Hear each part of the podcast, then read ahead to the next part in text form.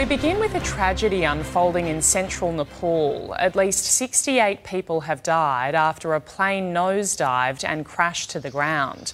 Locals captured the terrifying moment the pilot lost control. An Australian is believed to be among the victims, one of several foreign nationals who were on board. Let's go straight to political reporter Rachel Baxter in Canberra now. Good morning, Rachel. This is Nepal's deadliest crash in three decades. Good morning, Jody. Yeah, that's right. Absolutely tragic scenes coming out of Nepal this morning. We're still waiting to hear from the Department of Foreign Affairs here in Australia for official confirmation. But Nepal's aviation authority is reporting an Australian is among the victims. The Yeti Airways flight crashed into the side of a hill near Pokhara International Airport. It's Nepal's second largest city, about 200 kilometres west of the capital, Kathmandu. And as you can see from these chilling videos, vision caught in those final moments before the crash, the plane is seen coming low to the ground. Other footage shows the wreckage and the extent of the devastation, those plumes of smoke, people gathering around to search for survivors. As what caused this accident, that's still under investigation, and the Nepalese Prime Minister has called an emergency cabinet meeting and declared today as a national day of mourning. Nepal does have a history of air air crashes. It is home to eight of the world's highest mountains. Jody? Tragic. Rachel, thank you. A warning for life threatening flash flooding has been issued for parts of central and northern Queensland as a wild storm system sweeps across the state. The worst of the rainfall is expected to hit today with up to 400 millimetres forecast.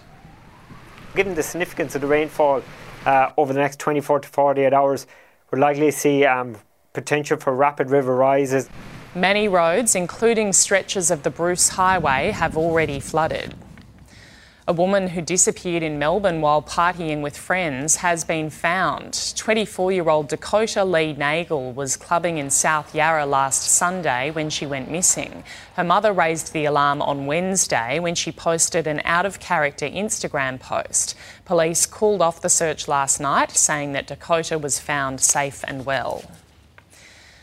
It's been revealed Prime Minister Anthony Albanese is directly lobbying members of the US Congress to uphold the AUKUS nuclear submarine deal. News Corp is reporting US President Joe Biden has come under pressure to reconsider selling the highly advanced nuclear vessels to Canberra, but Mr Albanese maintains he's confident the US will follow through with the deal.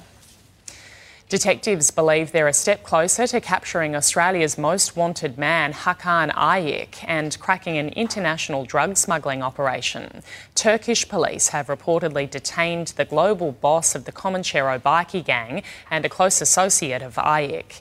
A further 16 men have been indicted by the FBI on racketeering charges over an encrypted messaging platform.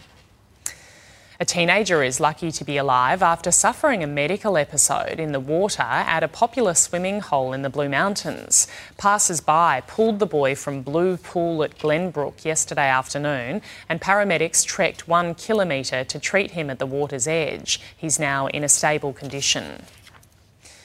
There's some good news for the Sydney family involved in the Gold Coast helicopter crash. Nicholas Tadros is off life support and able to hold his dad's hand in hospital. The 10 year old is still on a ventilator and has a long road to recovery with several surgeries scheduled for this week. Yesterday, hundreds of people gathered on the Gold Coast holding a vigil for the victims and survivors nearly two weeks on from the tragedy.